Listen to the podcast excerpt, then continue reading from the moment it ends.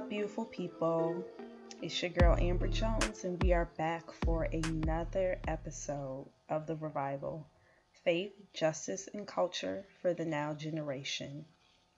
Thank you all for listening in for our first three episodes. Uh, we are actually now at our midway point this season. And so, if you have been joining us from the beginning, we are so grateful for your listening um, and following this journey for season one. If you're just tuning in today, we want to welcome you here to this space. Um, this is really a space for us to really sit at this intersection of faith, justice, and culture uh, for our generation today. And I want to take this time today. I'm actually going off script. I had an episode I wanted to do for the fourth uh, episode of the season, but really, God has really um, made it very clear to me that that had to be put to the side so that we can have a really honest conversation about what is happening in our community. So, for folks who don't know, I am based here in the Twin Cities, Minnesota. I have been a part of this community my entire adult life since I moved from Chicago to come to college. And I thought it was very intentional to um, make sure that this podcast centered the community here in the Twin Cities. As I was cultivating the revival, I felt a really strong urging from the Holy Spirit to really make sure that we are centering voices in our Twin Cities community, particularly Black voices, as we are wrestling with these intersections, in particular with faith and justice. In this moment right now, our community is hurting, hurting, hurting so deeply. This month, this month of February, this Black History Month, this Love Month, has not really been as loving as we hope it'd be. It's actually been quite painful. We have lost a lot of young people, in particular young black men and boys, to gun violence, to uh, police involved incidents, to so many different things. And I know myself, my spirit has been in so much grief this month. So much grief to the point where it just felt like I was walking around with some deep pains on my shoulders, deep burdens in my heart.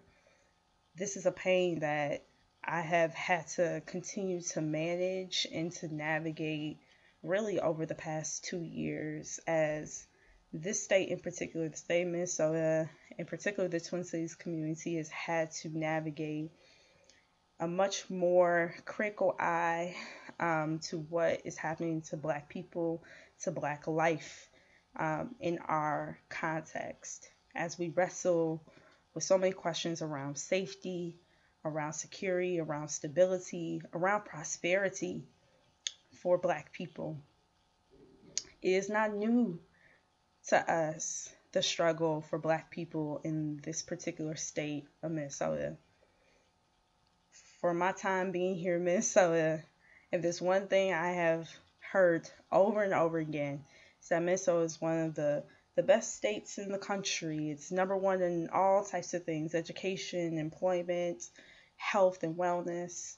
But it's often dead last or close to last in those same areas when it comes to progress for Black people. We consistently talk about how, for the Black experience in Minnesota, we see some of the highest racial disparities in this country.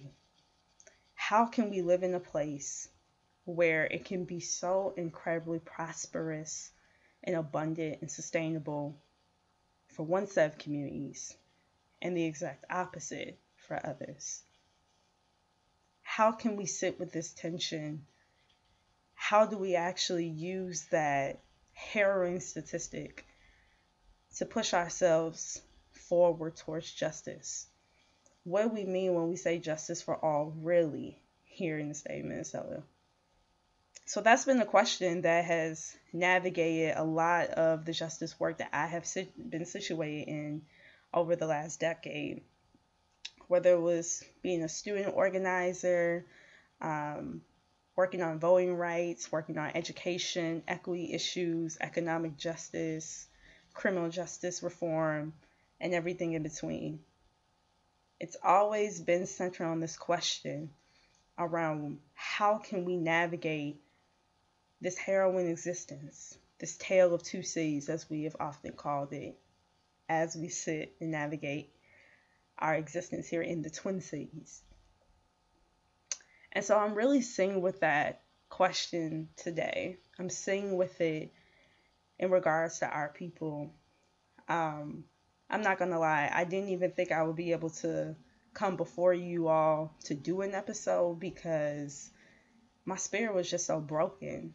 And I don't really believe in creating out of a spirit that's not in alignment with God at that moment. And I was just wrestling with so much. I was like, Lord, we're going to see if we're going to get here today. we will see if we will get here today. But the Lord's been really faithful to really um, help me focus on my healing this past week, to really recenter um, space and time with Him, to take care of my body, to take care of my mind, um, take care of my spirit. And while I am not all the way 100%, um, I can articulate some things now and not not out of a lot of anger. Um, but there is a such thing as righteous anger. But to be able to articulate some things a little bit more clearly, I have been meditating on the fact lately that we did not get here by accident. Um, we did not get here out of happenstance. What we are seeing in our communities is a reflection of the lack of investments and a reflection of the lack of effort and intent to maintain um, a stable and secure and prosperous black community here in our local context. That's what we're seeing under the strain of a pandemic, under the strain of racial reckoning, under so many strains. And even over these past several years since we've been in this pandemic, knowing how much our communities have been hurting, but not seeing the proper investments behind that. In a time of historic investments being poured out across this country to help us navigate, uh, navigate and manage this pandemic, equitable investments at that. Um, so we did not get here by happenstance. We know, and I'm not going to go through a whole deep history about um, social policy in the United States and how, in the midst of so many investments in this country to give people literally a hand up, black people didn't get that, even though we worked and toiled and created the economic infrastructure for this country to thrive on. But that's neither here nor there. We're not going to get into that today. um, but it's like I said, it's not by accident why we are here today. It's not by accident why we are seeing what we are seeing um, in our communities today. But that doesn't take away from the deep utter shock value and the utter trauma um, and the re traumatization that we are experiencing, especially our young people um, in particular, are experiencing. And so let's be clear here. these are root causes that we have to deal with. If we want to solve, um, if we want to deal with what we are seeing in our communities when it comes to crime and safety and everything in between, we have to start addressing root causes with real investments, with real commitments. Um, so I just want to, to take some time to, to mention that. But on a spiritual level, we have to be clear that this is not a natural battle that we are facing. And we haven't been facing it over these last couple years simply in the natural realm. This is spiritual. This is spiritual. I have been really wrestling with the fact that we are seeing over and over again young life taken from us young life taken from us, albeit as imperfect as they may be. Um, it was young life. And after every story I may have heard, whether it was about Amir Locke, rest in peace, or Deshaun Hill, rest in peace, or Jamari Rice, rest in peace, or others, what I have been really grieving over is the fact that these are young lives who were fighting to do something better for themselves and their families and their communities, who were trying, who were taking advantage of the resources, who were trying to figure out how to make it to point A and B, um, and making sure that they were protected and covered, um, who took every opportunity that was afforded to them to improve themselves and that their lives were were taken from them in their prime with so much potential on the way. That has been breaking my heart the most. And just reminding myself that so many of us are just trying to be better today than we were the day before. And that we are waking up each and every day trying to be better than we were in our last days prior.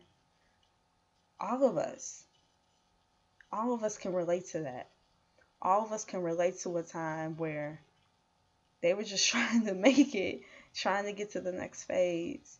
Um, and to think about what would happen, what would have happened to you that in the midst of you getting to your next level, that that was cut short for you. And there was no way to to repair that to get back on the right track because you're gone from this earth. That just breaks my heart, y'all. That breaks my heart in so many different ways that I can't even understand. And so, what we are talking about here is not just a natural fight, it's a spiritual one. And so, when we think about how do we wage war, we have to also think about how we are waging war, not just in the natural realm. And when I say war, I'm not talking about like warfare, warfare, but how we are advocating, and pushing for justice in all the different ways and, and avenues and facets that we are occupying. Um, but in the spiritual realm, how are we going to war in the spiritual? How are we armoring ourselves with God's armor? How are we going to the throne? How are we petitioning for God in prayer to cover us, to keep us, to equip us, to give us the endurance and the perseverance. Sometimes it's not even about um, asking God to take the hard things from us, it's about strengthening us so that we can face them. Um, how are we covering others, covering our communities? How are we interceding for others? How are we really not just even praying, but really seeking the scriptures, um, seeking the wisdom of God, um, really going going into deep study and reflection on how we are to anchor ourselves in this time in the word of God in the will of God for us. Um, I often think about why here, of all places, why Minnesota, of all places. Um, for us to experience something so acute as this. And I think about how um, just a few years ago, right before this pandemic began, I was thinking about leaving Minnesota straight up, y'all. Here's a little testimony. Um, I was thinking about leaving Minnesota. I started to apply for graduate school so I can get my PhD. Um, got into schools and everything, and I was getting ready to go. Fall 2020, I was gonna be gone. But the Lord redirected me. He caused me to stay here. I actually got into schools, and all the schools that I got into, I told them I wasn't enrolling because the Lord um, basically redirected me and said, No, you have to stay here. Um, and He actually led me into starting to work in policy in particular. And this was literally weeks before the pandemic would come. I had no clue that we were going to go into a pandemic um, and then months before the murder of George Floyd. And so when I tell you that my entire world has shifted during this pandemic, um, I can't even comprehend how deep that statement is when I tell you my world has completely shifted, not just because of the experiences that we have all collectively shared, but even the path that God has had me on. Um, but one of the things that in that story in that testimony is really important for me is that I I want to leave Minnesota I was at a place that like, can anything good come from me out of Minnesota? At this point, I spent um, about eight years of my life, eight or nine years, and I was like, this is this journey is over. There's nothing good for me here anymore. And lo and behold, what God had for me and continues to have for me here is a mission, it's a calling, um, it's a commitment um, to really serve and to be a part of this community, to really be committed to um, our collective uplift as a people here in this state. Because at the end of the day, no matter how many people come and go, particularly black people from the state of Minnesota, there's still a community here and it's been here for centuries. Um, and when I say, can anything good come out of Minnesota? Um, I want I want to talk a little bit more about that because um, there is scripture that talks about amazing and powerful things coming out of unexpected places.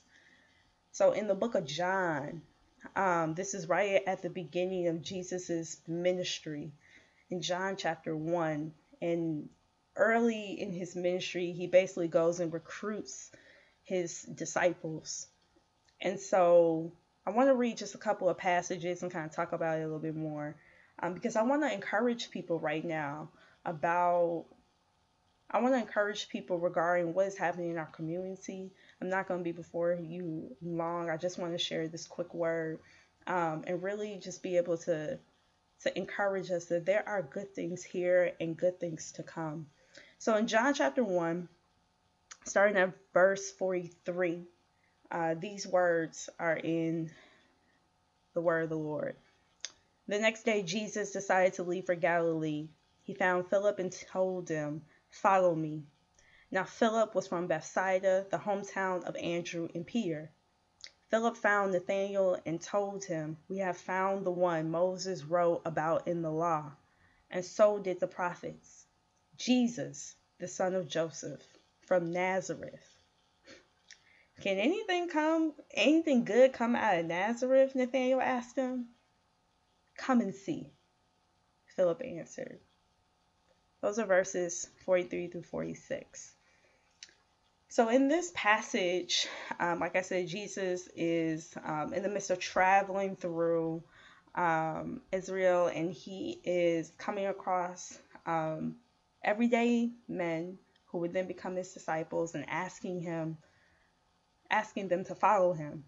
And so he found Philip and he asked him to follow him. Um, and then they continued to travel to um, Bethsaida, which is Peter's hometown, and came across one of his relatives. And he told the testimony. this is so crazy to me, too. Like, Philip told Nathaniel, like, we have found the one that we have been waiting for. We have found the one that Moses wrote about way back in the law. This is the promised one. And then the first, and then say his name, Jesus, the son of Joseph from Nazareth. But the only thing that Nathaniel could focus on was where Jesus was from. And said this Can anything good come out of Nazareth? but there's already promise in what Philip has showed him. Like there is promise of a Savior, and He is here. That's the testimony. That's the good news. Like He is here, but you're only focusing on where He is from. And for you all to to get some more context, so Nazareth um, was a pretty small town. It it was actually not really that prosperous at all. Um, mostly farmers, mostly an overlooked place, um, and and mostly you know lower income. And so when people said like Nazareth, like who's Jesus from Nazareth? Nobody really thought that there was good things coming out of this community.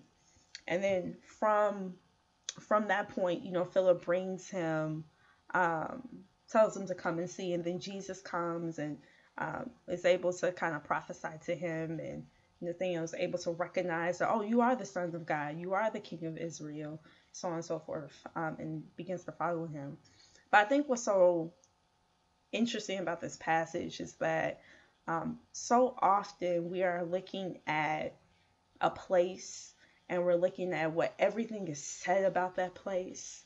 We're looking at all of the negative things that are reported about that place, um, all the ways in which that place is not seen as prosperous or abundant, um, or maybe it is just not for certain communities.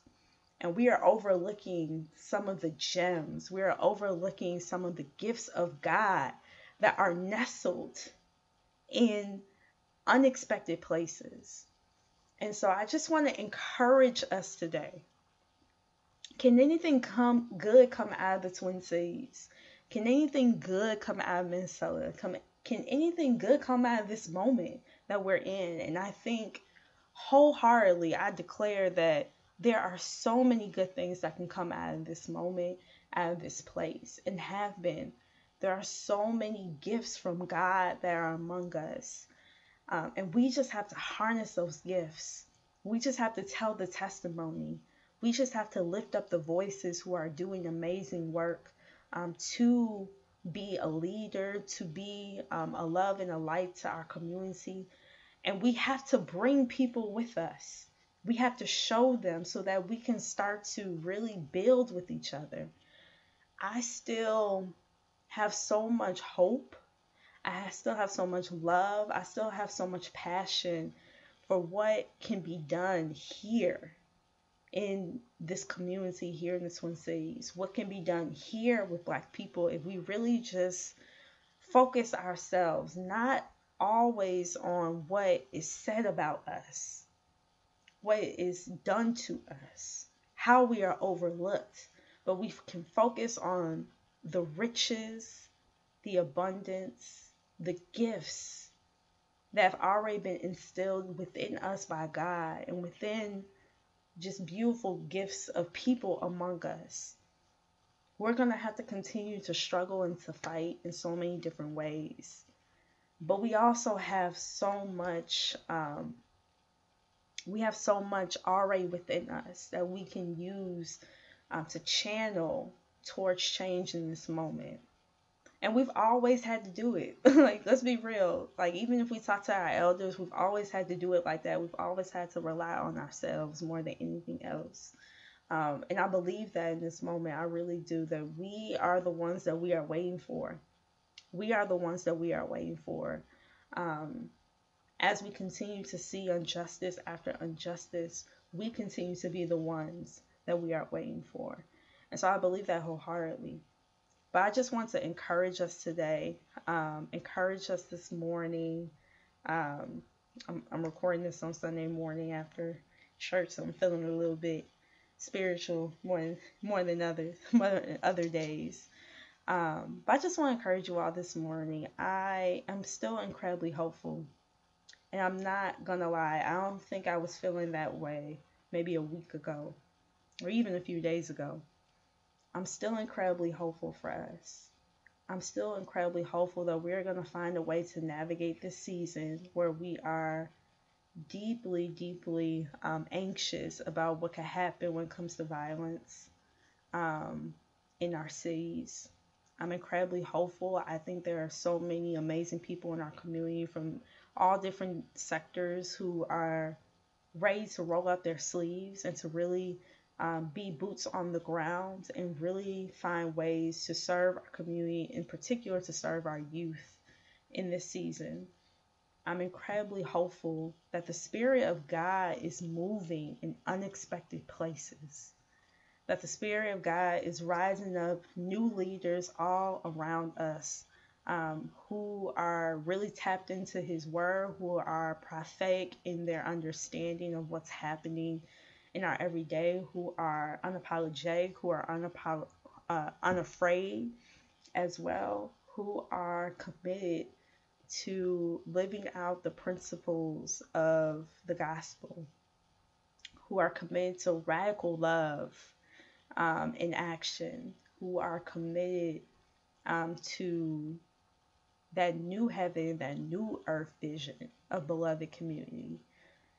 I'm incredibly hopeful I'm incredibly hopeful. And for the days that I'm not hopeful, I'm going to go back to this episode and remind myself to be hopeful. And so I just want to really communicate hope in the midst of pain and suffering. I want to lift up peace and joy. I want to speak peace and joy over each and every person who is listening to this episode. Um, there is peace for you in the midst of chaos. There is a peace that the world does not understand that you are going to carry in your spirit because it is the peace of God. It says in the book of John, Peace I leave with you, my peace I give to you. I do not give to you as the world gives. Do not let your heart be troubled or fearful. I speak of peace that eradicates fear. I speak of peace that eradicates hatred. I speak of peace that pours love and joy over you, and power and authority over you. I speak love. I speak a love that's going to call and bring us near to each other as we press near to God.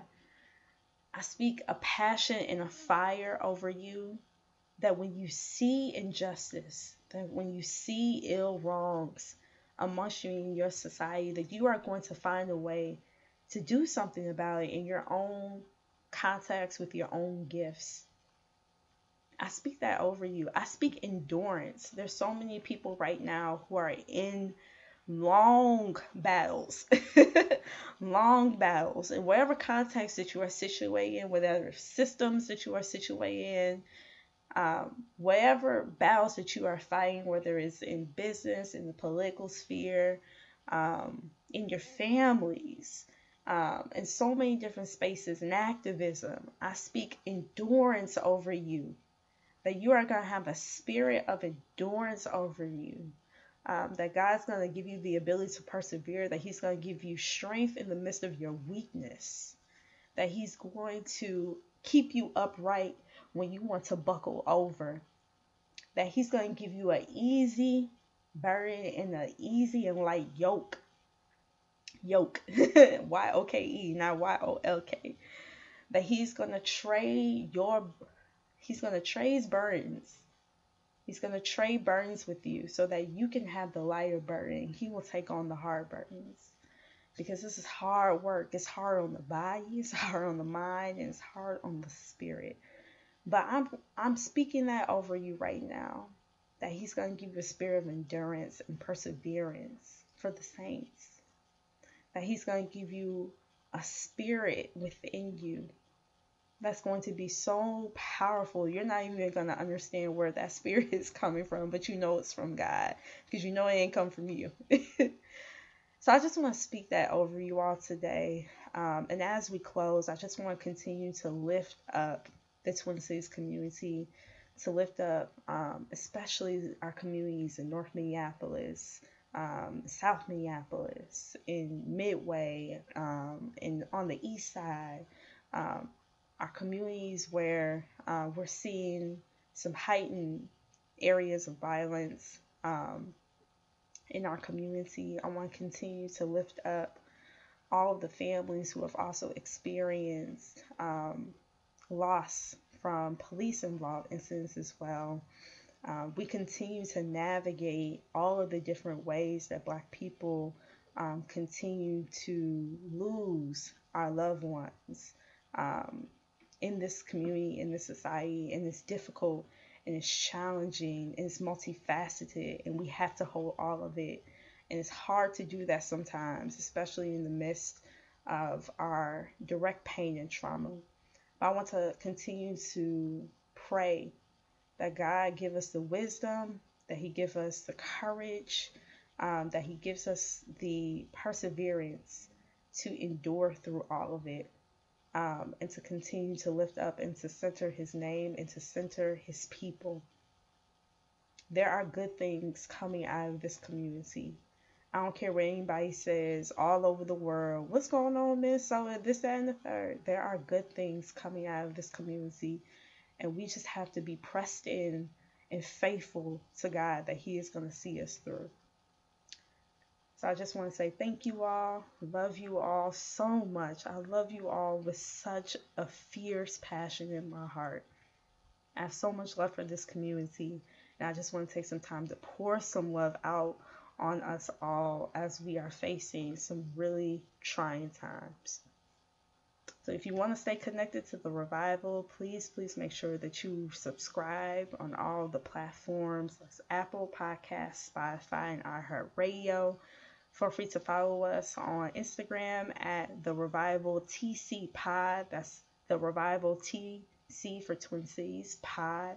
And then also we're on Facebook at the Revival TC as well. Please share some love, share a comment rate, review us on our podcast platforms, and please, if this blessed you at all, please share it to someone who really needs to hear it. I have so much love for you all. I'm praying for you all. I'm praying for every leader I know who is struggling in this time. I'm praying for every loved one, every spiritual leader who continues to hold so many layers of grief um, and navigating that with their parishioners. I'm lifting you all up, especially in prayer. Um, and we're going to get through this. God is going to keep us through it. He would not bring us to it if he did not did not have a plan to see us through it.